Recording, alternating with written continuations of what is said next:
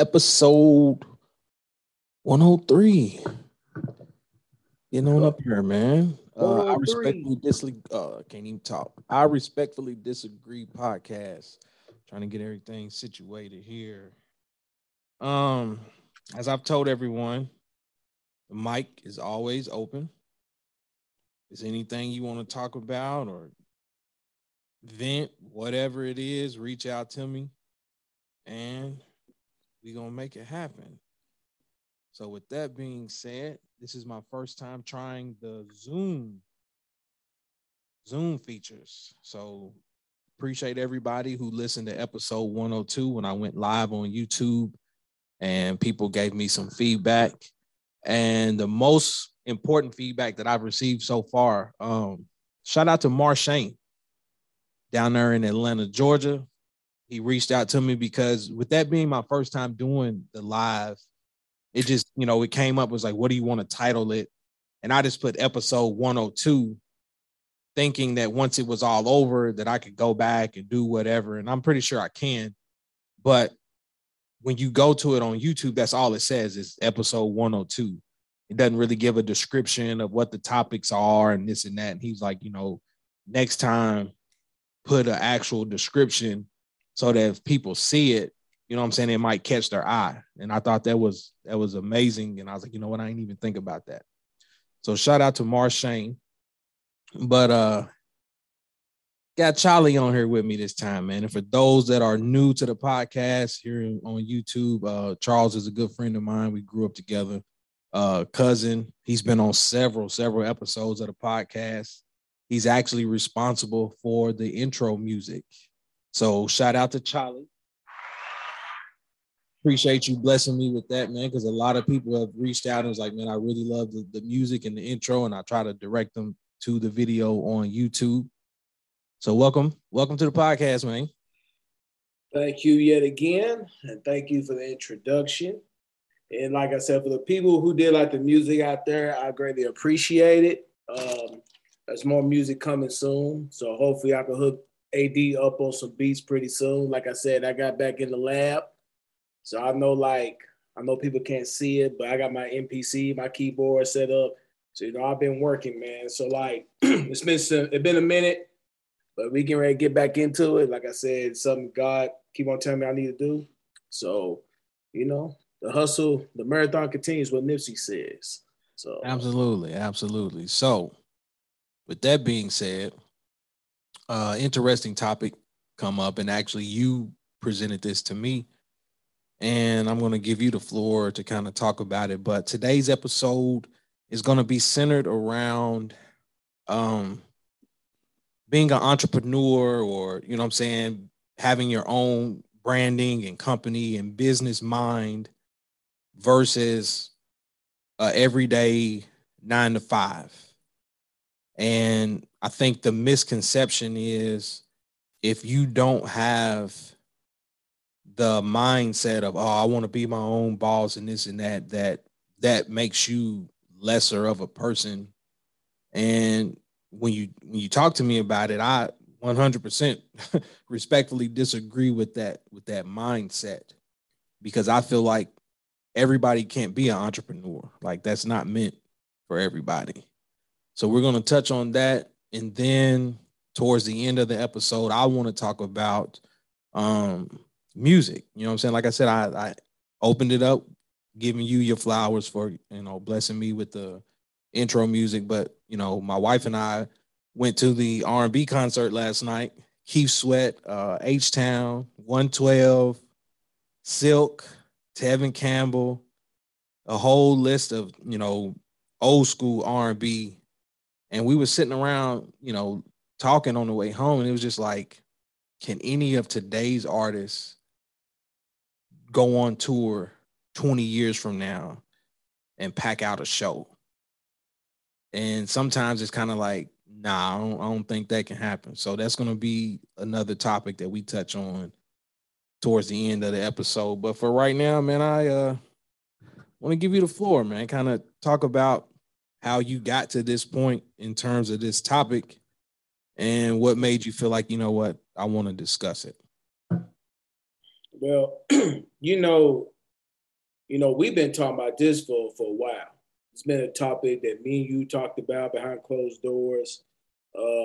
Something I talked about with Marshane, big ups to Marshane. You know, like, I was like looking on YouTube the other day, and I saw a person post something about Dave Chappelle's last stand-up. Mm-hmm. So Dave Chappelle he was telling people the situation to why he didn't want people to look at Dave Chappelle's show on HBO Max and why he respects Netflix so much. So the thing is, he was going through his contract situation. So he doesn't own his rights to Dave Chappelle. So even though it's say the Dave Chappelle show, he can't go out and make another show called Dave Chappelle show. And he don't get the residuals off the show. Right. You know, he got to do when he was young.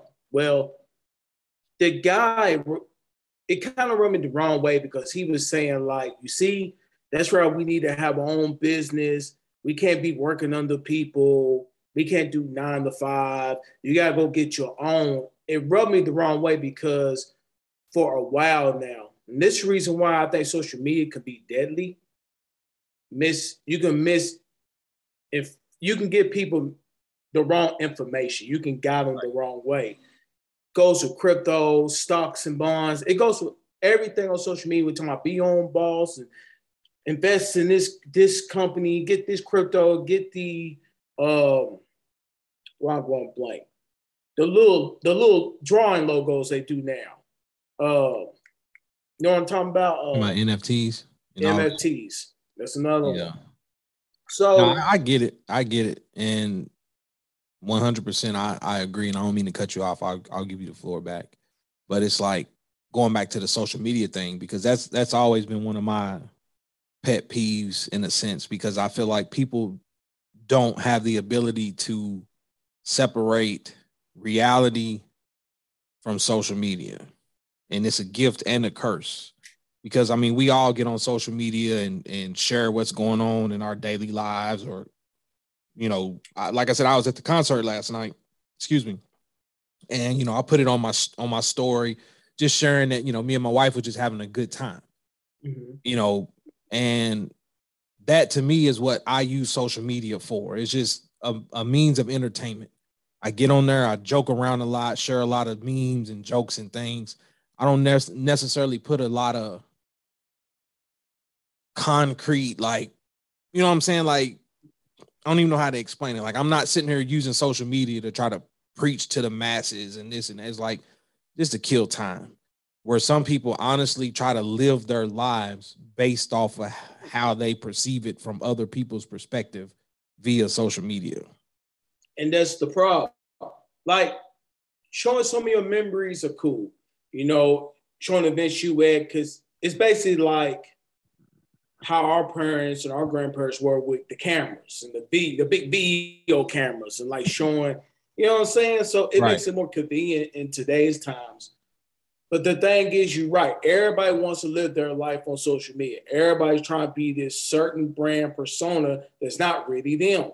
And the biggest thing when people talk about if you get a 9 to 5, you a sucker. The dude, what the dude was talking about, like, you don't need to get a 9 to 5. You're gonna be a slave and blah blah and blasey blasey. I understand that, but at the same time, I do like. I get so ticked off. I see everybody talking about entrepreneurship, to where you got these kids today who think that I'm not working for this person. I'm going to get mine. Or they'll go to the job. I don't like how they're treating me. I'm quitting, going to get mine. The thing is, when you do crap like that, you're leading them down a bad road. The reason why, one, they probably will try to go sell drugs and do all these scams, just like everybody doing, to get that money real quick to be a business owner. Or two, they will sit there and get depressed because they're seeing people online trying to be this type of person that they're not. So it makes people sad and stuff. And I can preach that for a prime example, because when I went home, I went and saw a certain young person. Took her out to eat. The thing is, I never forget to this day, she wouldn't eat her food. I told her, you're not hungry? Like, you ordered this food, but you're not eating the food. She said, well, I looked at so many online and I saw like how pretty they were, how their life was. And I don't feel pretty. I don't feel like I don't feel like them. So I'm not going to eat because I don't feel pretty. And that shocked the crap out of me. I said, what? And social media, man. That's the danger. You know what I'm saying? The thing is for me with the 9 to 5, I took the video off today because somebody told me to take it off. And I've been mad ever since then because I felt like God was telling me to post it. Mm-hmm. I didn't say nothing bad. It was just I was speaking facts. Not everybody can be a boss. And let's use the media. Let's use like the actors. Let's use like the musicians. I'm just going off what we see in our community that everybody think they're bosses. All these artist stuff you see, they're not their own boss because when they don't get their money right and they be complaining, them white folks look at them like tough luck. And so the thing is, it's like, if everybody can be a boss and have their own business, the country will fall. Somebody has to work somewhere in these companies to help out the economy, point blank, period. Exactly. At the end of the day, I say it like this: you're trying to plant trees. If you out there, you say, you know, I'm gonna make this land plentiful. I want to get trees here to flourish the land. You can't plant trees if you don't have no equipment to put the seeds in the ground to make trees. Where are you gonna get the money at? So I'm sitting there like everybody talking this mess. And they talking about like, yeah, you know, be your own boss. I said, you working somewhere to get the money towards your goal to reach a dream of entrepreneurship. Right. Say it like that. Don't sit there and put out of bloom people be entrepreneurs. For one, for social media, for people who's sitting there and being their own boss, they're selling their souls and they're selling their livelihood to get all these likes and get all this crap. And eventually what's going to happen is you, instead of you focus on the future and focus on the plan to build your dynasty, you're going to be following for the likes and the views and the popularity. And you're going to start doing shady crap. We see it everywhere now. We see it everywhere. And for the 9 to 5 people, when they try to say people who work 9 to 5 is stupid, that's so false. And it's so wrong because at the end of the day, just because you say you got ambitions to be your own boss, the person who works 9 to 5 has ambitions too. They probably saying, okay, you know what? I can't go straight out here and get what I want because I don't have the funds for it. I got to do something. So they'll right. probably get a 9 to 5 job. And not to mention, it's something to fall back on. There's nothing wrong with that. And that's something in a Black community we need to learn. There's nothing wrong with that, dude. You can go today and get a trade. You can be an engineer. You can be a computer tech. You can be in finances, whatever. Get your certificates, get the skills that the society needs. That job will always be there for you. Exactly. And so the thing is, when you get in the fields and you're making the bread, then on your spare time, work on what you want to do. But the thing is, you have to have a plan. You have to have something. And for people to post this online and like it's so easy, it's not easy. You know people who's entrepreneurs. I know people's entrepreneurs. I know the struggles they go through, and you heard stories as well. I'm going to use me a prime example. I've been doing music since I left Kentucky. What people don't know is out there, I didn't have no way backing me up. I paid for my own studio time. I paid for the distribution. I paid for the copyrights. I paid for music videos. And I was struggling. And I needed like a 9 to 5 job to help me with them goals. You just do. And my thing is, I stopped pursuing it for a while because I want to say Is society telling me this is the only way I can make a living? I had to cut everything else off and go straight to what I want to do, because everybody's journey is different. God has things planned up for each individual different. Right. The guy who said about Dave Chappelle, yes, you see Dave Chappelle when he did Half-Baked and comedy specials, but I guarantee you, before he got big, he worked a 9-to-5. Most of them do. And that's why I think it's important. That's why I wanted to make sure I didn't interrupt you, because to me, I think that's an insult to people that actually get up every day and do what they have to do to provide for their families. Like at the end of the day, I think that's the ultimate goal, like survival. And I would never look down on somebody who's working a 9-to-5 to get to wherever they got to get in life, because that's just a stepping stone. Right. And tying in the whole social media thing, that's why I feel like it's an illusion and it's a trap in a sense, right? Because people want instant gratification. And I've seen so many people take a leap of faith and I'm finna go start this, or I'm finna go start that. And if you don't have a plan in motion for when there's some times where it's not going to be successful, then depression can set in. At that point, it's like, what's your backup? And it goes back to what you were saying. And I think, what book was that? Was that Rich Dad, Poor Dad? The book you read? Yeah. I believe like, so. Dude started out where his pops, had them working and doing different things. I'm trying to make sure I'm not getting it mixed up with something else, because when he went to start a business, he borrowed the money. Right? I think you've read it too, right? Yeah. He borrowed like 15 grand or something. Like he borrowed, like he went and asked to borrow X amount of thousands of dollars. And I'm like, that to me is a luxury. It's too many people that inherited money that gave them that huge step to go into being an entrepreneur. Like, it costs money to make money, in my opinion. I'm pretty sure a lot of people will agree with that, but it costs money to make money. So unless you just have some brilliant idea that just takes off. Like, I'll give you another example. I just saw it earlier today. It was a young African-American lady who she made like $1.2 million in like 45 minutes off of natural hair care products or something. I just saw it today. But it was an African-American woman. She made, like I said, a little over $1 million in 45 minutes from this organic hair product or whatever it was. But it's like, to me, that's not a norm.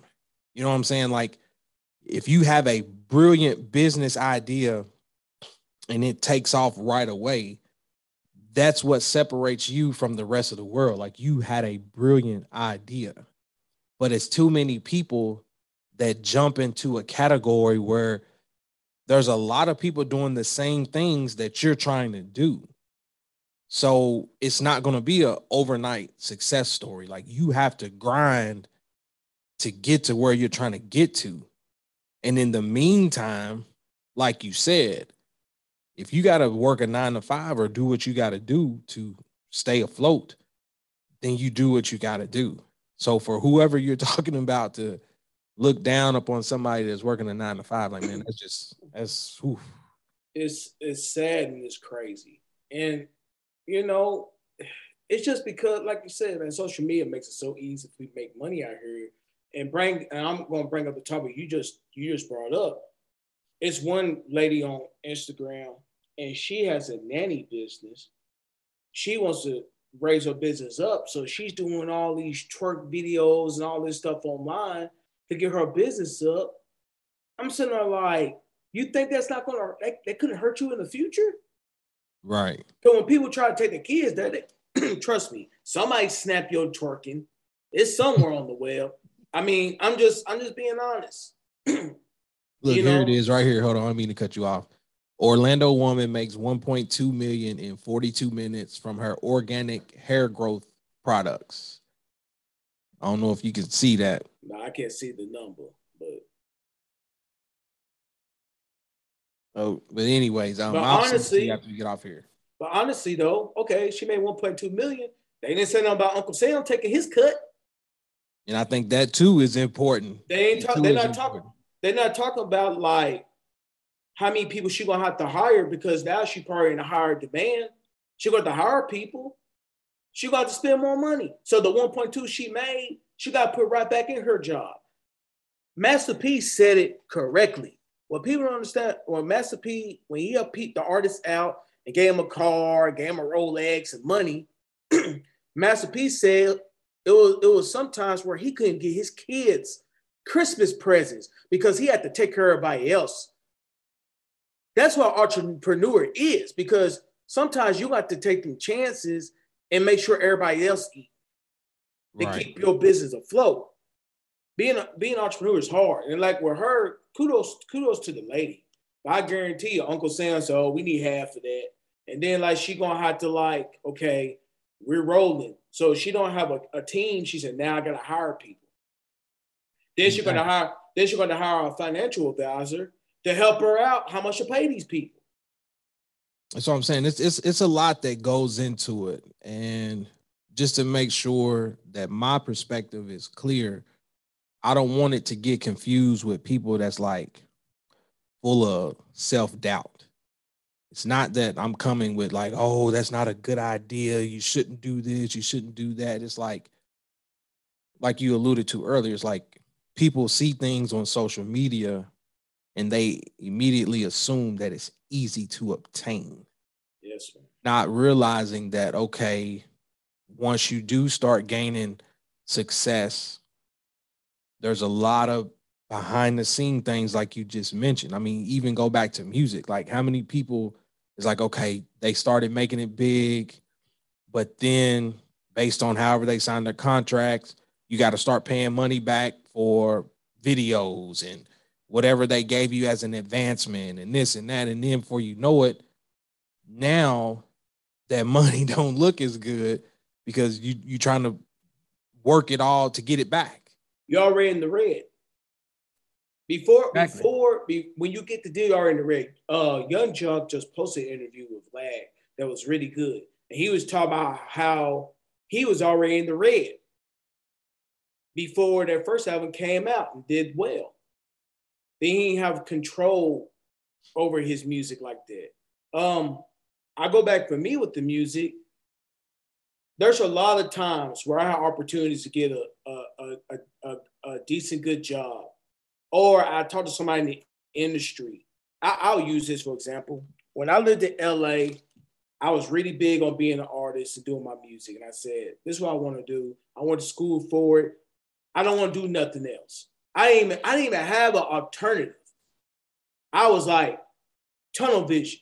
I don't care about nothing else. I'm going to do this.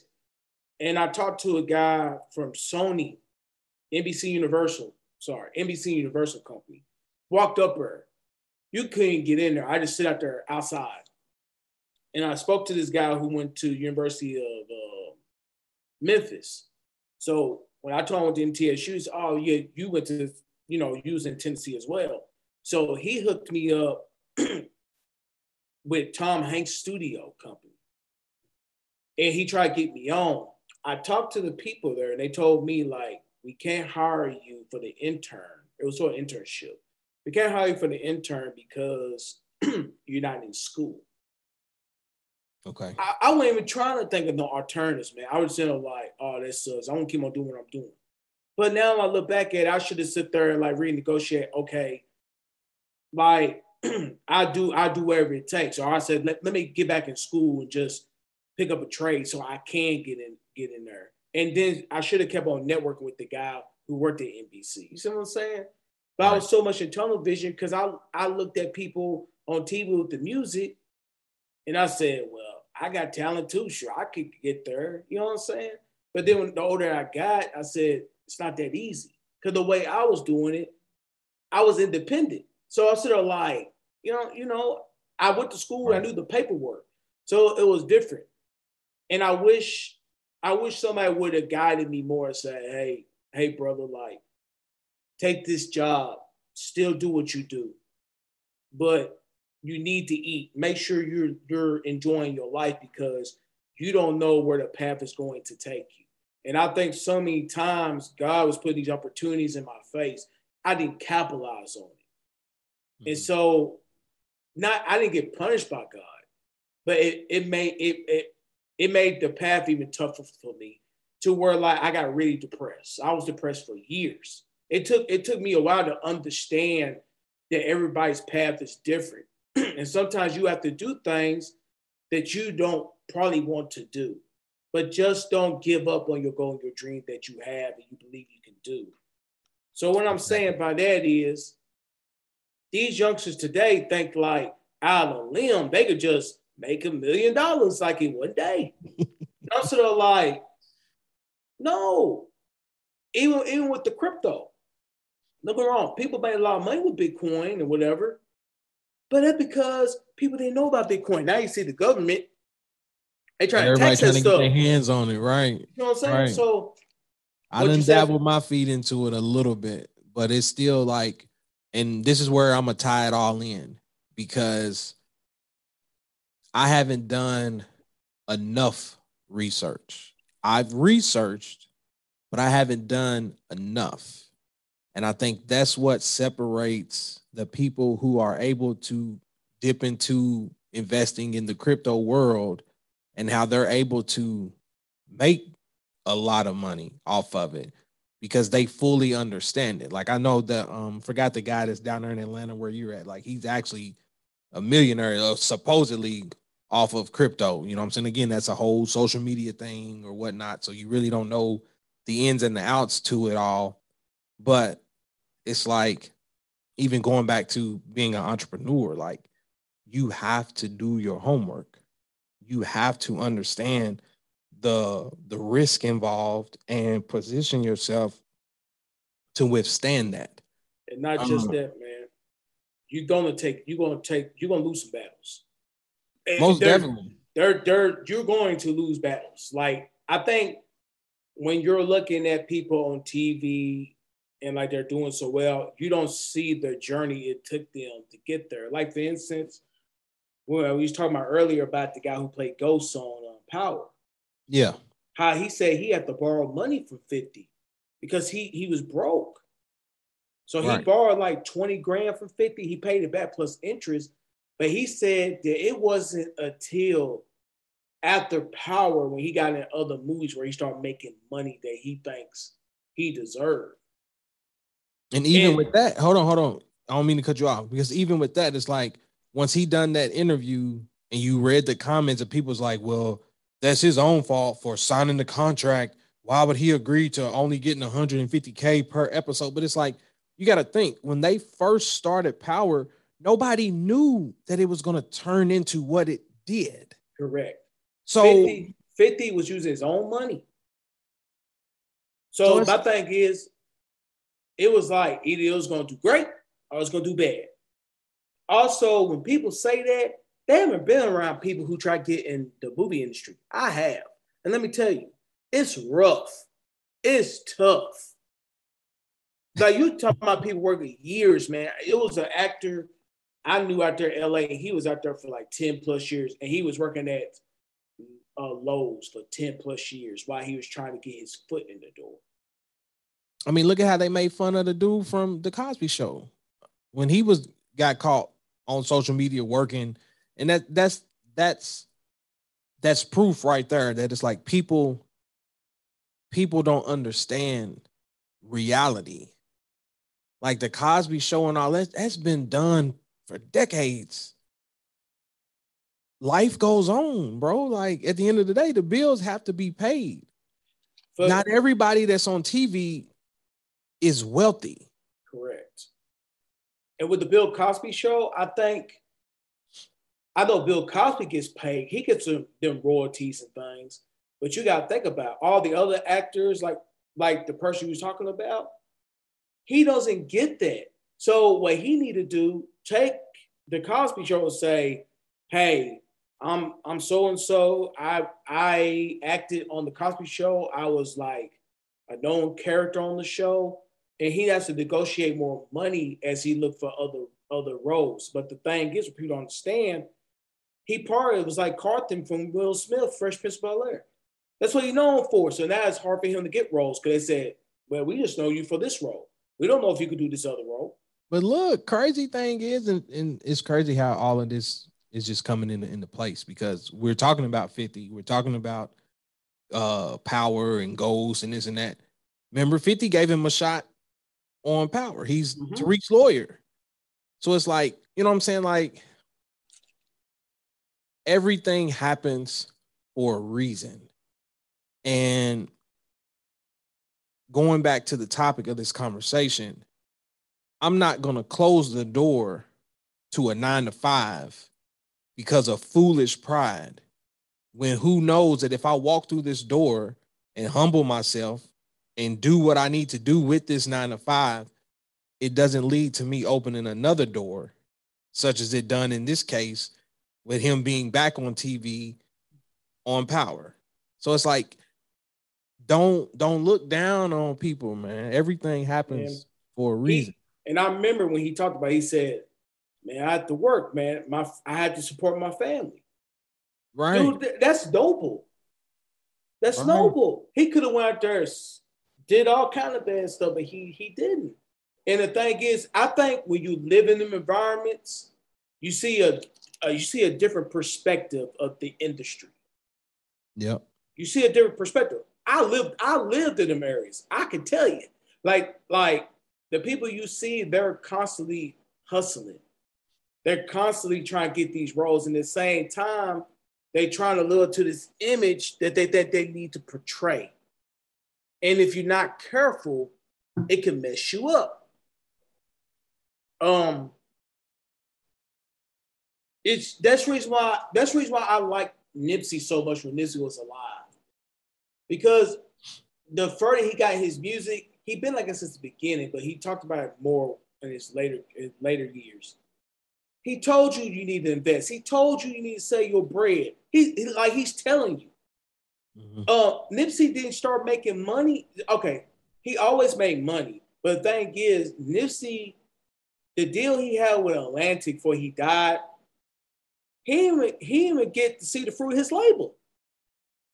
No. It took him years. He had to leave Epic because Epic was to pay him. And DJ Envy said that him and DJ Kudum had to help Nipsey get out of that deal, so he wouldn't have to owe anything. Because I don't remember at the time, but Nipsey didn't have an album come out with Epic, so they didn't know how he was going to do.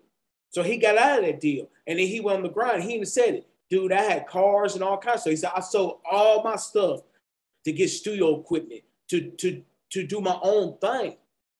That's the reason why Jay-Z paid him so much money for Crenshaw, because Jay-Z appreciate the hustle.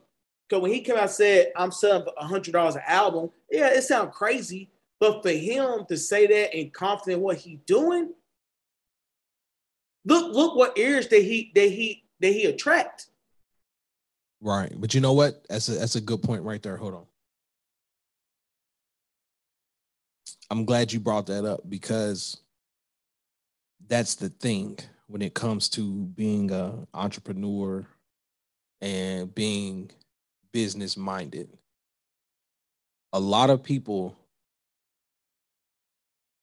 I'm trying to figure out how I'm gonna word this without making sure I don't pee nobody off. But it's like, in order to start a business, you have to make sure you have the right supporters. Because when that album, when he said it's going to be $100, how many people instantly, man, that's crazy. I'm not paying that. I ain't paying that. Not paying that. But in reality, it's like it was a brilliant idea, because now you weed out the people who really do support you. And I think going back to people who are trying to run a business and this and that, and it's like people are always looking for handouts, shortcuts. and it's like, oh, my friend has a business. He or she is selling T-shirts. And as long as the T-shirts are $5 or $10, oh, yeah, I want one. But if you say this T-shirt is $50, nah, man, I ain't doing that. But it's like people don't take in consideration. It costs me to purchase the T-shirts. I got to pay somebody to put whatever labels and things onto that, depending on how you're ordering it, if I need to ship it out and stuff. Like, it's a lot of costs behind the scenes that tie into that. I'll use this podcast as an example. When I started doing the T-shirts, the goal wasn't to make money. The goal was to market and advertise the podcast. So when I first started, I think I told people like $12. Like, just give me $12 for the shirts.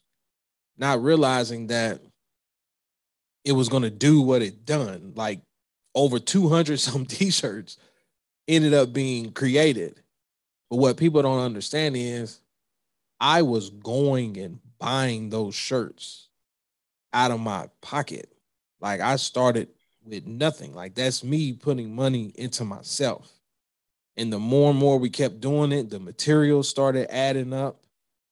I'm having to ship them all over the place. Shout out to the people. You know what I'm saying? I made orders in California, Arizona, like all over the place. And the more and more I kept shipping, I'm like, bro, this is coming out of my pocket. Like, this is adding up. So yeah, I sold 200 T-shirts, but I didn't necessarily walk away with 200 T-shirts worth of profit. You see what I'm saying? Yes, man. It's tough. It's challenging because, man, at the beginning, if you believe in yourself, it takes money to make money, man. Sometimes you're going to lose more money you make. And I'll use my example. You remember like years ago when I first went to MTSU and I made that one album, The Rose Project. I remember we was in Murray State and I played what's the name of the song? Here We Come. And you said, man, somebody here, it'd be in the right hands. I said, yeah, we'll see. We're just starting out, but like, what people don't understand, man, dude, I was in debt with Clinton Bank. I overdrafted hundreds of dollars. And like, I went to Greg, shout out to Greg, man, because I told Greg, like, can I work for winter break? And he let me. And so I saved my money and I paid off the debt, man. Shout out Greg. And shout out Greg. Supermarket. So the thing is, like, back then, man, like, people think I'm tripping, man. Like, when I was going to UK with you all, and I'm gonna be honest on this podcast. I don't care. I'm gonna be honest. Some of my family members, they wanted me to go to UK and be a computer technician because that's what they want me to do. Because that's what I said as a kid. When I want to do music, man, I said I want to do music. Man, a lot of people didn't help me. Only a couple people helped me. I left Clinton with no food. Went down NTSU, didn't know nobody. And I met so many people on my own, man, trying to hustle and stuff like that. And like, so when you come back home, and back then people still buying CDs. And like, when people talking about give you one for free and this and the third, people didn't understand what I had to go through, man. Dude, I said I had to talk to producers. I had to talk to engineers. Dude, I had to hustle on campus, go to class, work, like do all this stuff exactly to live my dream. And like, my thing is like, at the end of the day, I didn't do what I needed to do that was right. So it hurt me at the end, but I sit there like, at the same time I'm bringing this up is I still had a 9-to-5. So my thing is, yes, I did doing music. Who don't know me probably see that, but shoot, I had to work like everybody else. Shoot, I got to pay bills. I got to eat. So, you know what I'm saying? Like it takes a lot. It takes a special individual. You know what I'm saying? Exactly. And with Nipsey, and I'm going to put this out there. For people who say they really listen to Nipsey, I'm going to test you now. So Nipsey, go back to Crenshaw album and go listen to Crenshaw and Slauson. He talks about his whole journey to why he left Epic. He talks about it. That's that. If you're a real Nipsey fan, you know what I'm talking about. If you don't, that's cool because a lot of y'all not real Nipsey fans. I'm throwing it out there. So he tells you like how hard the road is. And that's why he came on and said, the marathon continues. And he'd been doing that for years. So when Victory Lap came out, he won the marathon. That's what Victory Lap was all about. Right. And like I said, y'all put me on. You put me on.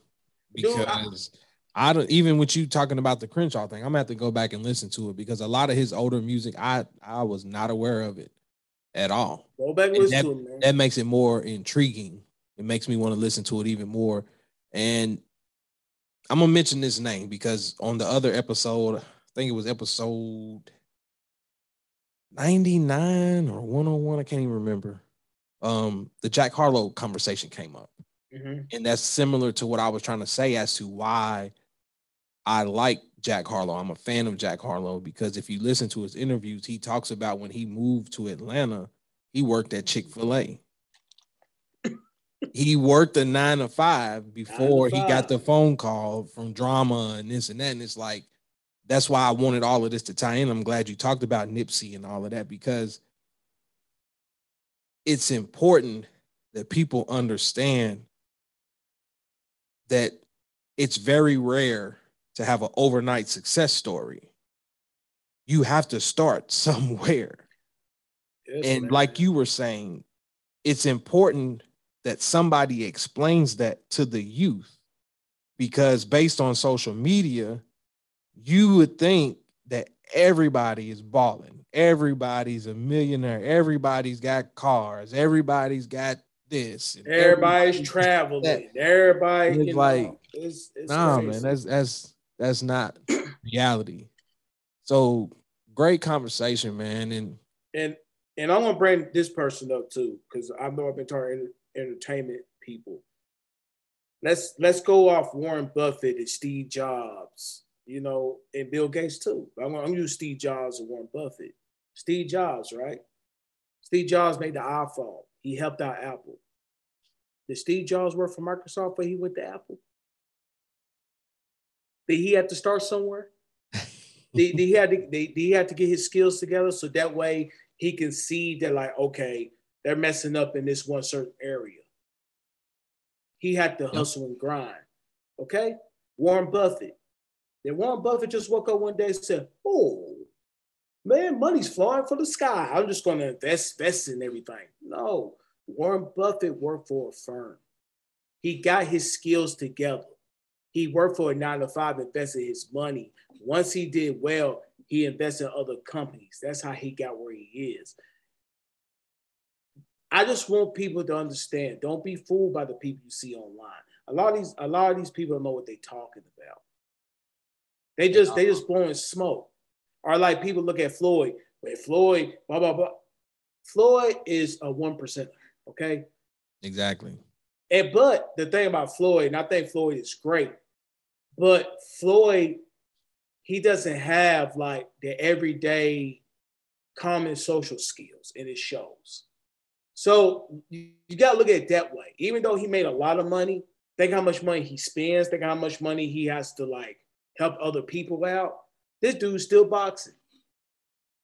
He doing expeditions, but he's still boxing. So people talking about he can't go broke. What makes you think that? Man, he made $100 million. Tyson did too, but Tyson went broke. Right, right. I mean, and that's the part of life that I feel like a lot of people are not able to understand and separate. Yeah, you touched X amount of money, but you can lose it all too. You lose it all. It's just like, I don't use Master P. Master P, No Limit went bankrupt. It could happen. But see, Master P had different honey pots.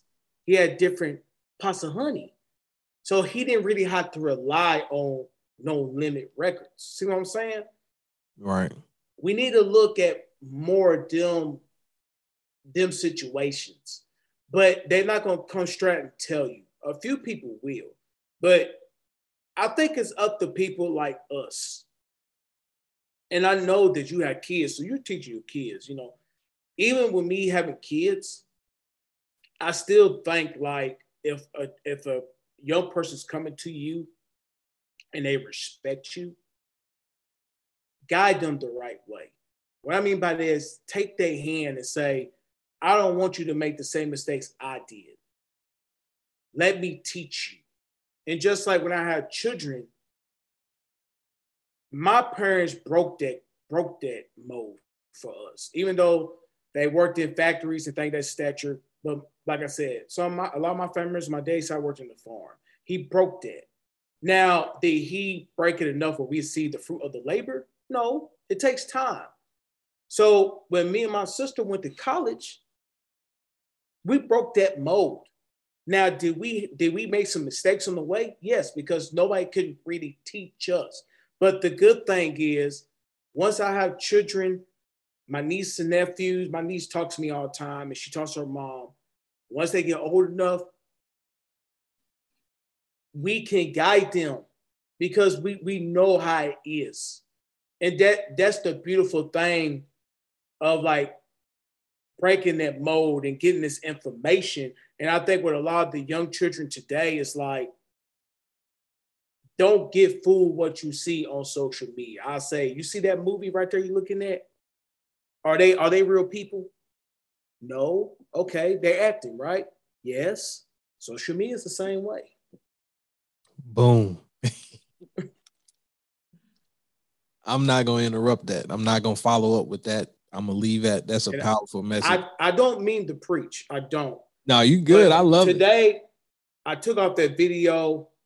And honestly, I was mad because I really do feel like that God is telling me where I need to be and what I need to do. And to me, it's like what I posted, I wasn't stepping on anybody. I was just speaking the truth and giving people both sides of the scenario. Right. That doesn't mean I'm crapping on people who's entrepreneurs. I'm not crap on people at all who's entrepreneurs, but a lot of the true entrepreneurs, they would respect what I said because it's not made for everybody, man. It takes a lot, man. It takes a lot. And you can go out here and get you a 9-to-5 job and still live your life, man. You can still live your life well. And you can support your family well. You know, if you got a talent, go forward. But like I said, like if it doesn't come the way you think it's supposed to come, listen to that voice. Look at the signs and follow that. Even though you think the path you're going is like, I don't know if I should go this path. But from experience, man, go that path because that's God telling you to go this way. You just have to listen. You have to act on what God's telling you. Right. But with life, we all gonna take in this, and what I call writing your novel. I think everybody's writing their own novel. When you're writing your novel, you're gonna have times where you're gonna have like writer's block. You're gonna have times like the page is gonna get messed up. But as long as you keep on going moving forward and learning from your mistakes, you're good. It's all about life experiences. I agree. Wholeheartedly. What was that Snoop Dogg song on The Dogfather? There will be ups and downs, smiles and frowns. I was just listening to that on the plane, dog. I was just listening to that on the plane coming back. So that's perfect, dog. So real quick, man. Like I said, I don't want to water down a very important topic and lose the message because it's very important, everything that you were saying. But, you know, for the last 2 weekends in a row, I've had an eye-opener, in a sense.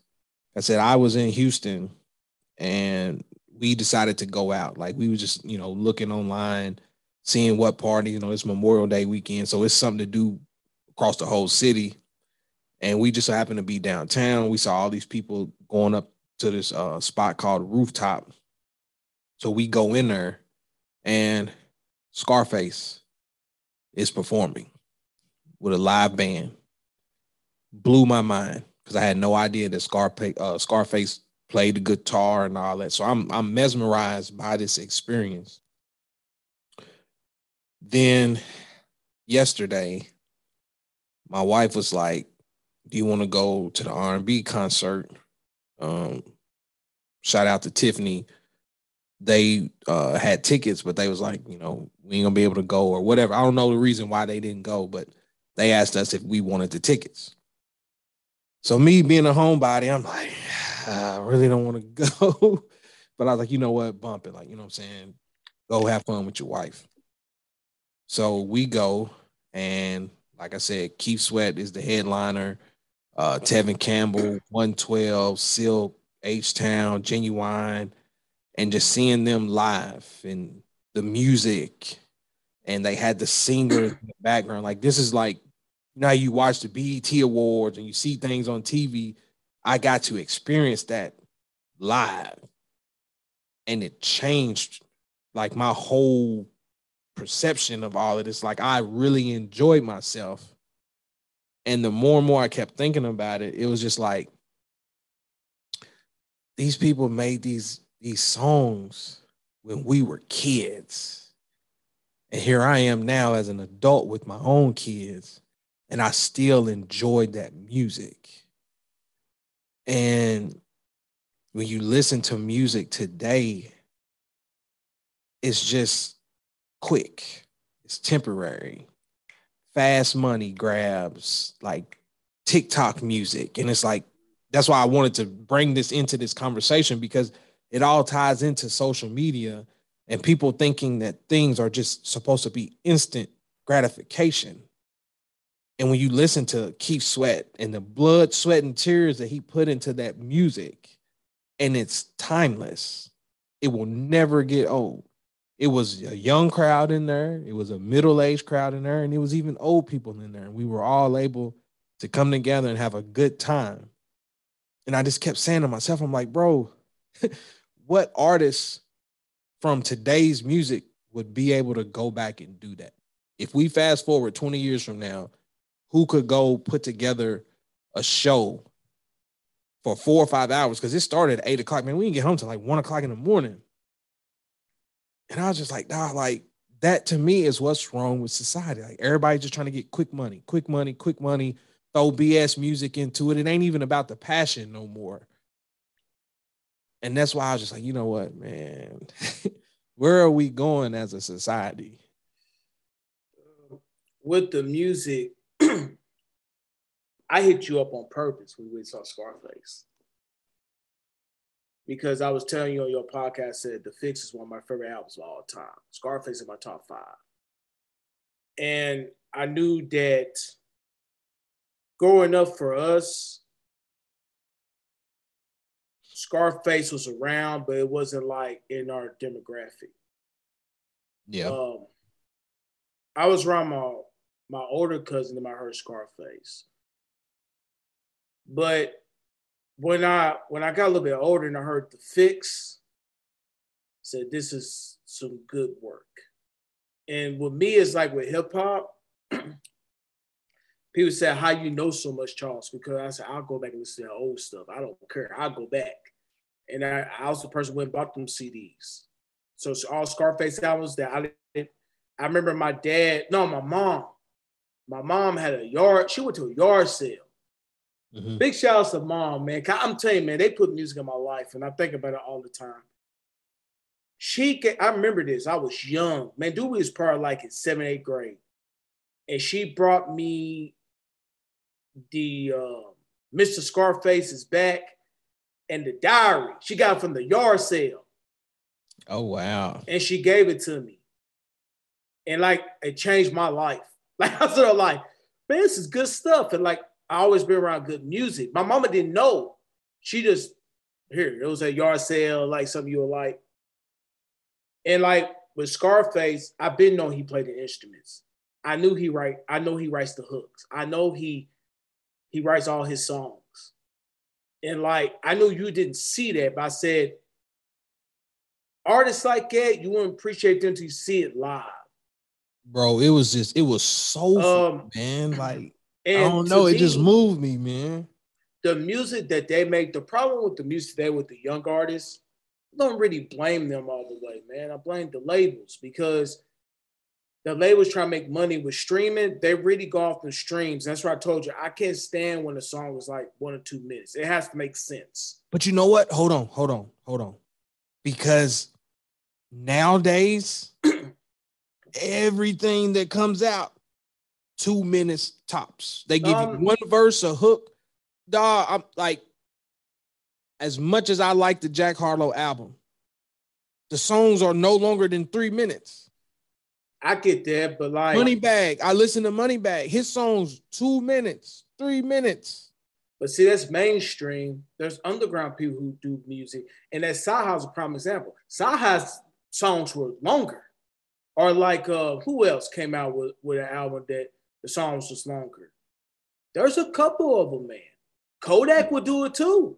But Kodak, that's the thing. But listen, don't lose the message that I'm saying, because the reason why I mentioned all of this and why I was trying to tie it into society and the instant, you know, gratification and quick grab, the underground world has a more appreciation for the art. Correct. So what I'm saying to you is that tying it into the social media aspect and the people that the world sees on a regular basis, they're just grabbing people's attention quickly, and then people are throwing their money at them. So they're making this quick money off a watered down product where they're not even going into the studio, really putting any time or effort into it. Here, let me just throw something out here. Yeah. Do a little quick freestyle, throw it out here. And then people get caught up into thinking that now I can go out and do the same thing. They try and make it like it's easy to do. But that's the thing. 20 years from now, you're not going to be able to go put together a 4-hour show with a live band, singing, dancing, because the art is not there. No. And the thing is, too, in today's time, was making it so beautiful that these older artists can like still stay around and make new music, but tour on their old music, because people, even though they probably won't sell as much of their new music, but the music they made before is so impactful and it stays around, they could constantly make money, man. Because like if you think about Keith Sweat, I don't know if he performed it, but that How Deep Is Your Love? Boom, boom, boom, boom, boom, boom. Nah, you know what I mean? Keith Sweat performed for 2 hours. You know how many people sample that one song? I'm being honest, man. Like, so many people sample his stuff. Like, for instance, with Gunna, when he did that, Why Me Baby, he messed that sample up, though. He should have left that alone. But, like, the thing is, like, their music, it tests the times, man. And, like, we went and saw Life Jennings, and big up to my wife, because she got the tickets. I'm like you. I'm a homebody. And, like, we went out and saw Tank and Life Jennings. And even though, big shout out to Tank, but even though Tank was a headliner, Life Jennings killed it.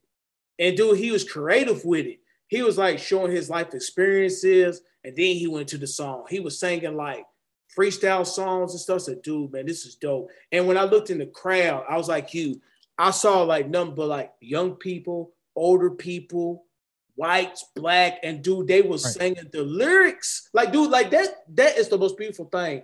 And like Jenny said, I want to thank you all, because of you all, I have been living my dream career for so long. And think about it, Life Jennings ain't came out no new music, but he still tours. Exactly.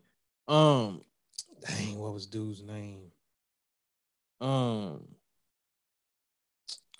he said the same thing last night after he performed. He's like, man, I ain't made music in almost 20 years, but thanks to y'all, I'm able to, you know, continue to do shows and people sing my songs word for word. And that's what I'm saying. It's like, that's the part that I was mesmerized by. And after this, we'll wrap it up, because it was like, I don't know if it's because I'm getting to that old age or what, guys, but it's like, I would rather do that than go out to a club. You know what I'm saying? Like, me and my wife for the last 2 weekends, even though the Rooftop was technically a club, but it felt like a concert. Like, it wasn't no nonsense. Like, everybody gave all of their attention to Scarface. We went to a lounge. Was it like a lounge? It was like a lounge type setup. Yep. But it's like the music was so moving, and that's what I'm saying. Like, even the, you know, growing up, you know, you mentioned your mom or whatever. My pops listened to Ghetto Boys. Yeah, that was the first time I heard Chucky with Bushwick and all that. So it's like, I'm being serious. Like, I was scared as a kid. I remember the song. That's why I'm laughing. But I didn't know what I was listening to. You know what I'm saying? Like, I didn't know what that was. I just knew that my pops was riding around listening to Ghetto Boys on tape. It was a tape. and Bushwick was on the little stretcher and all that. Like, I remember that. Oh, did you know about the story about that photo? Uh-uh. Oh, man, I got to tell you this. All right, so you know Bushwick don't got no eyeball, right? I didn't know that. Okay, cool. So go back. When we get out, go back to the album cover. So Bushwick always had problems. He had emotional problems. So he was depressed, and he threatened. He told his girlfriend at the time to shoot him in the eye. No, kill him. Shoot me. He would threaten her and everything. You don't shoot me, I'm going to beat you, tell this and that. And she actually shot him in the eye. So he almost died. They had to take him to the hospital. He was on IV and everything. So Willie D and Scarface went to the hospital to go see him. They still need to do the album cover. Willie D said, "We could do the album cover right now." And Scarface said, "What are you talking about? We could do it right now." Dude, the album's called We Can't Be Stopped. Bushwick's still alive. So this dude was like all, damn, man. The dude was all drugged up and everything. And as Bushwick did, he wanted to do it. He said, "I don't care," but he was all doped up. So the video you saw when he was all swollen and stuff, that because they actually was in the hospital going to see him, and they got the photographer to come out there to take the picture. Oh, wow. Yeah, man. I'm saying, like, man, that was what, early 90s, wasn't it? Scarface said, "If you look at me in the photo, I look shook." He said, "Because I didn't want to do it." Like, but dude, go back and look that up, man. But dude, it's that is art. That's what I'm saying. Like, the artists today don't think like it. Like that. That's the thing. They don't think that way. Even the album covers back in. Think about it. They all mean something. Right. And then my niece throw something out there, man. Yeah, my niece I talked to her the other day. You know what she said? "Uncle CJ." I said, "What is it?" "I didn't know that Michael Jackson been around since Daddy was, Papa was young." I said, "Yeah, he been around for a minute," but they don't know. But the thing is, it's beautiful because Michael Jackson music gonna last forever. Forever. Like I said, I showed Peyton the Thriller video. Everything. Bro. I showed Peyton the Thriller video. They recognize Michael Jackson. Yeah. But that's what I'm saying though. And after this, we done, because it's like, everything today is just quick. I need quick money. Yes. I need a quick hit, quick success. And that's not how life works. And that's how we're going to wrap this all up and tie it all back in. Because I didn't want to hit the button while you were talking, because we had a great conversation. But it's like the whole concept of anybody that works a 9-to-5, that's a slave mentality, this and that. This is what I think for that. I respectfully disagree, and that's why I'm glad you reached out to me, and that's why I'm like, here, I'm going to open the floor up. Mic is yours, because it's important, and that's why I'm saying it's like that concert just made me realize, like, it's just something about hard work. You know what I'm saying? Like, the hard work that all them artists put in, it's going to pay off for years to come. So they're old and great, man. Tevin Campbell he said he was 45. And he was performing music from when he was 15, 16 years old. And it's like, we don't have that no more, man. And it's like, that's it. That's that social media stuff. And I don't know, hopefully something to happen to where we don't have a lost generation. But I feel like we're slowly getting there. We might already be there, where you just got this generation of people that don't appreciate nothing. They don't want to work for nothing. They just think it's just supposed to automatically come to them. And that's not true. And it's not true. But like I said, a lot of that comes from society and the media, man. And I think with social media, technology, period.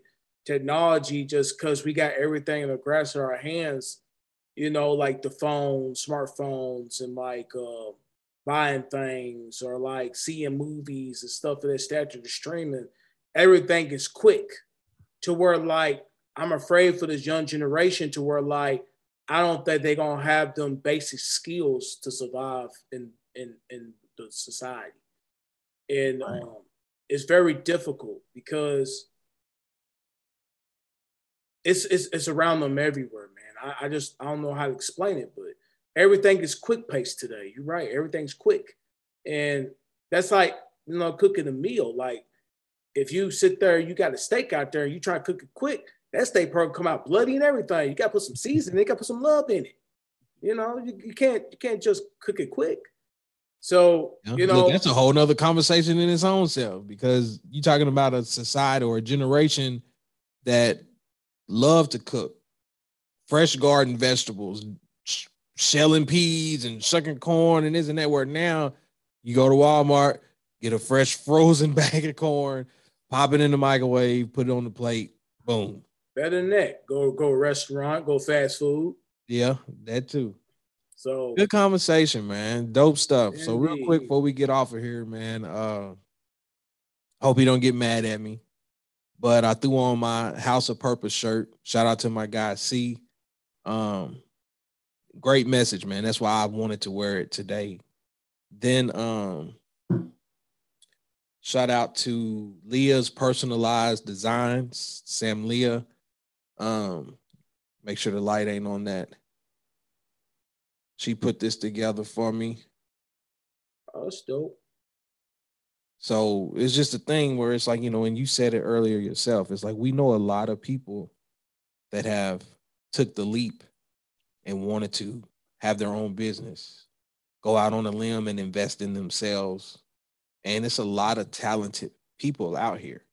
I know a lot of friends and family that do their own thing, but we have to be there to support them through the success, through the failures, trials, tribulations, whatever. You got to be there to support them. And that's why my whole thing was support the homies. I don't care what y'all are doing. I'm going to be behind it because I know what that feels like to put your blood, sweat, and tears into something. And then you feel like nobody's paying attention. Nobody's behind you. And it's like, nah, that ain't no feeling that I want to inflict on anybody else. So shout out to them. Anybody interested, she has her own social media page. Like I said, Leah's Personalized Designs, cups, T-shirts, decals, stickers, cake toppers, all kinds of stuff. And like I said, Chris threw out the House of Purpose T-shirts. Like I said, hopefully he doesn't get mad at me because this was something that he was doing a minute ago, just trying to give him that motivation to get it going, man. Because that's a dope slogan, dope phrase. I got you actually here now in person. The people can see your face. I've been shouting you out about the intro music. Got the meal guides. If you want to come back and do an episode and strictly talk about that, now that we got the visuals, you can plug it. However you want to do it, man. Just let me know. Like I said, the meal guide. Like I said, I got the meal guide. Like I said, I'll get back on promoting it. I know I've been promoting it myself because I've been using it. But like I said, I'll put it right back on. I know people still look at my pics. I show myself I'm in the gym. Right now, like I said, meal guys come in handy because got a little bit too big, got too happy with the weights. See so, you with the Hulk legs over there, man. Hey, that's work right there, man. Hey, I'm happy with my legs, man. That man, stuff. We got skinny legs. You know, genetically, we got skinny legs. So it took me a while, man. But yeah, I don't because of that though. You know, once you work on your legs, it balances your whole body out. So what happened was because I'm squatting over 300 pounds now, repping, my body has balanced to where like I just got big everywhere. So I'm strong. It's just the thing is now I want to cut it up. So right now I really got to go off the meal guide because anything I eat, I can like bulk up. So to cut down, you're going to have to like cut back on your diet. That means you got to like probably get rid of some strength. So it depends what you want to do. But yes, you know, in the future, we can talk more about the meal guide and I'll make sure I'll post it online. Like I said, man, been a lot of things going around here. I got a lot of stuff going on.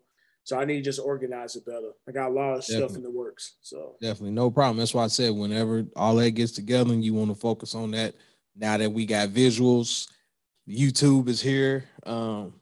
sky's the limit, man. That's why I said this whole podcast ain't about just getting on here trying to entertain people and ramble and stuff like that. I just sky's the limit, and you know I keep focusing on.